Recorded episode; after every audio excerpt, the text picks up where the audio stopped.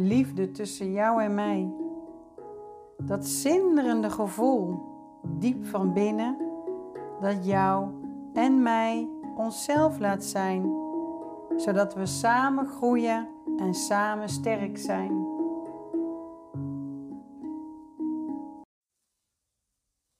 Hey, daar ben je weer. Dat is fijn. Heb je mijn vorige podcast geluisterd waarin ik je tips heb gegeven hoe je op een echt fijne manier met iemand kan verbinden?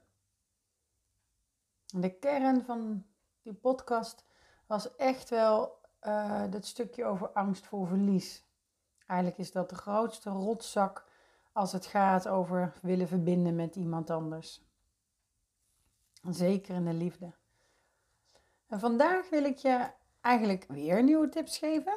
Ik vind het alleen maar fijn om inzichten te delen. En nu gaat het over hoe je gewoon weer een fijne relatie krijgt. En dan denk je dat je misschien een heel verhaal krijgt en allerlei tips over wat je dan samen kunt doen.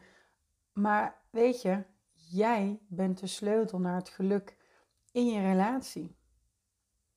Dus natuurlijk gaat het ook over jullie. Maar uiteindelijk ben jij het die het kan veranderen. En dat geldt natuurlijk ook voor de ander, hè? Voor je partner. Maar ik wil eerst eens even naar het thema schuld. Want daar waar angst voor verlies een enorme boosdoener is, is schuld het ook. En zeker als schuld voor jou olie op het vuur is of dat je haren ervan overeind gaan staan. En hoe vaak heb je bijvoorbeeld wel niet gehoord vroeger, maar 2 vechten, 2 schuld. Ja, dat is de manier om het op te lossen misschien, kan. Maar ik werd er gek van.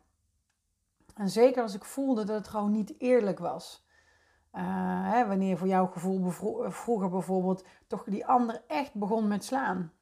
En nu ben je volwassen, zit je in een misschien al lange relatie of net korte relatie. En elke keer wanneer er iets misgaat, krijg jij de verwijten naar je hoofd geslingerd dat jij weer iets niet goed doet. Moet ik het weer oplossen? Moet ik weer sorry zeggen?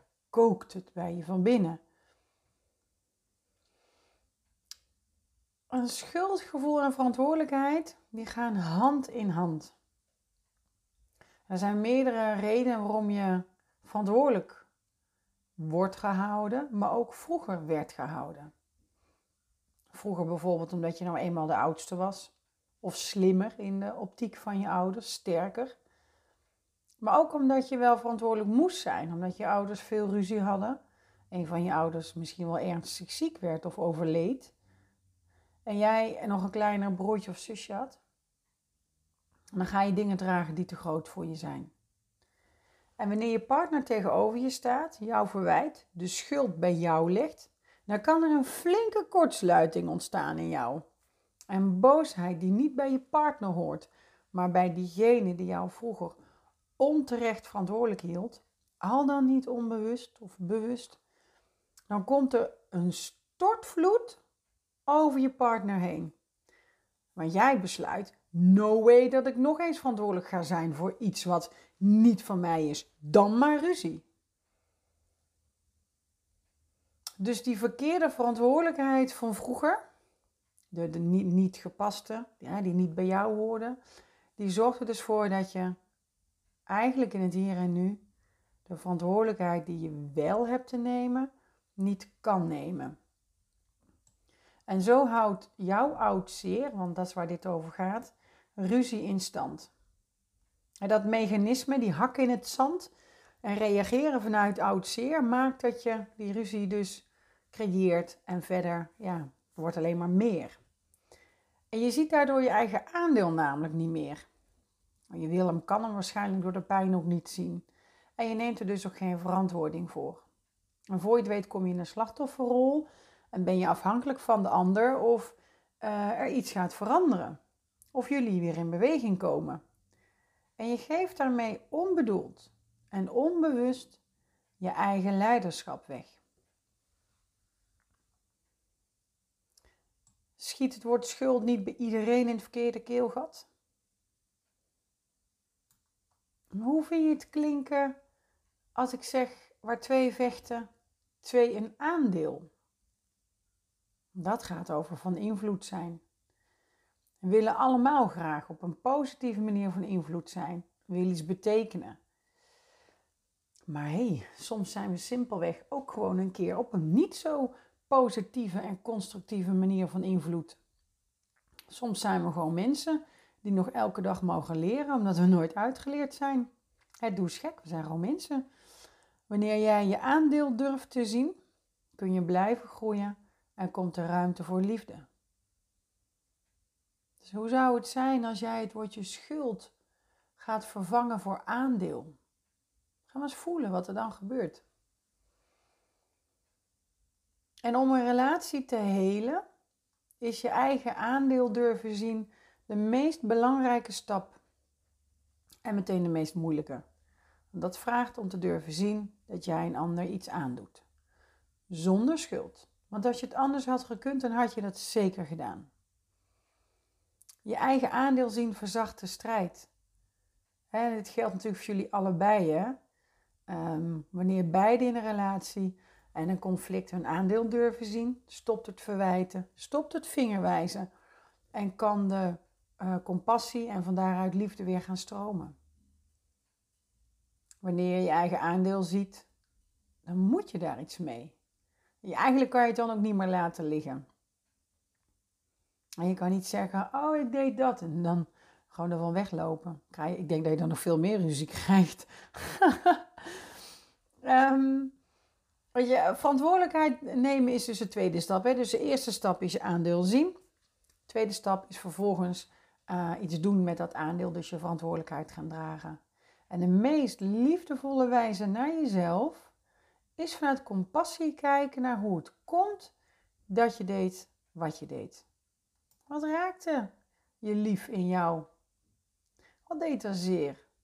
En vooral, waar ken je dit van?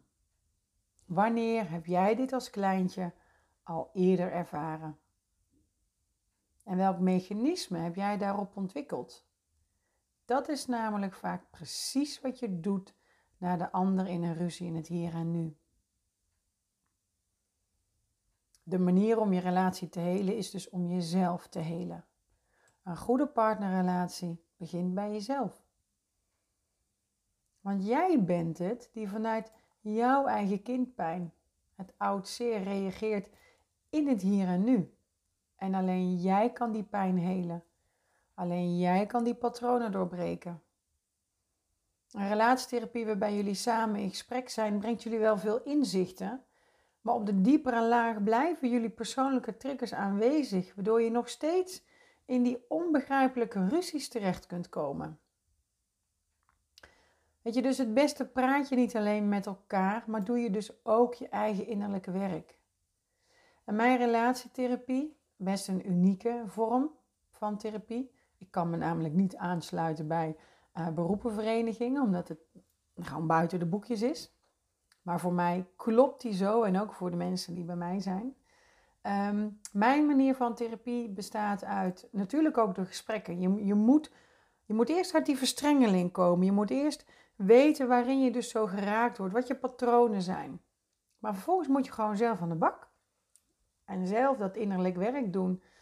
Dus bij mij heb je en de gesprekken en het lichaamswerk op de mat, waardoor je dus al je eigen rotzooi opruimt, door al je eigen shit heen gaat. Durf te zien en te voelen waar je partner steeds zo in prikt. En die zal het blijven doen, totdat jij er iets mee doet. Dus dat is met kinderen, hè? Net zo goed een spiegel. Dus in de gesprekken wordt in een korte tijd helder welk oud zeer op ieder geraakt wordt. En hoe jullie daarin elkaar steeds weer triggeren. En dan is het aan jou, aan ieder van jullie, om daar iets mee te gaan doen. En wat ik al zei, jij bent de sleutel naar het geluk in jullie liefde. En dan is het aan jou om jezelf te bevrijden van alle oude ballast. Al je niet helpende, blokkerende overtuigingen. Ja, overlevingsstrategieën. En die allemaal zo over elkaar heen buitelen in die ruzies waarin je zo verstrikt raakt. En hoe meer jullie opruimen, hoe minder jullie elkaar kunnen triggeren. Hoe zuiverder je met elkaar kunt verbinden en communiceren. Ruzies zijn dan amper nog ruzies. Weet je, dat zijn dan de momenten waarop je gewoon even duidelijk maakt. Hé, wacht even, hier sta ik. Dit is wat ik belangrijk vind. En daarmee laat je ook zien dat je de ander belangrijk vindt. En als jullie dit allebei doen, dan is de weg vrij zowel naar jezelf als naar jullie liefde.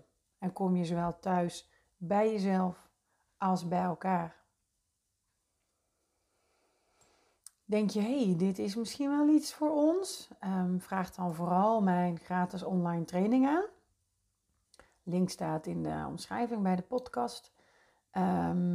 Je kunt ook samen recht naar je kernsessie aanvragen. Waarin we even de diepte in gaan. Even kijken, wat speelt er nou? Kun je ervaren wat voor manier ik werk? Als je denkt, nou, ik wil eigenlijk wel even weten waar wij staan. Ik weet helemaal niet of we iets nodig hebben. Doe dan de gratis partnertest. Dat staat ook in de tekst. En het is een partnertest die je echt wel eventjes laat zien dat je iets doet wat je misschien helemaal niet wil doen. Of wat je beter niet zou kunnen doen. Of dat je juist niet doet wat je wel wil doen of het beste zou kunnen doen. Geeft je in ieder geval veel inzichten. Nou, dankjewel voor het luisteren en tot de volgende keer. Toen dat ene woord nog genoeg was. Vroeger was dat ene woord meer dan genoeg. Nu kan dat ene woord soms zo'n pijn doen. Ik vraag me af, waar ging het mis? Hou je nog van mij? Je zegt van wel, maar in je ogen zie ik iets anders. Zijn we nog wel echt samen? Het voelt soms zo alleen. Ik raak jou met mijn woorden. Jij mij met je stilzwijgen. Hoe gaan we elkaar weer verstaan? Zonder ruzie, zonder verwijt. Ik wil je weer zien. Ik wil je zo graag voelen. Niet zoals toen, maar zoals je nu bent. Met alles wat je voelt, waar je doorheen gaat. Ik wil onze liefde weer voelen. Ik wil zijn zoals ik ben. Jou en mezelf liefhebben. Zodat dat ene woord weer meer dan genoeg is.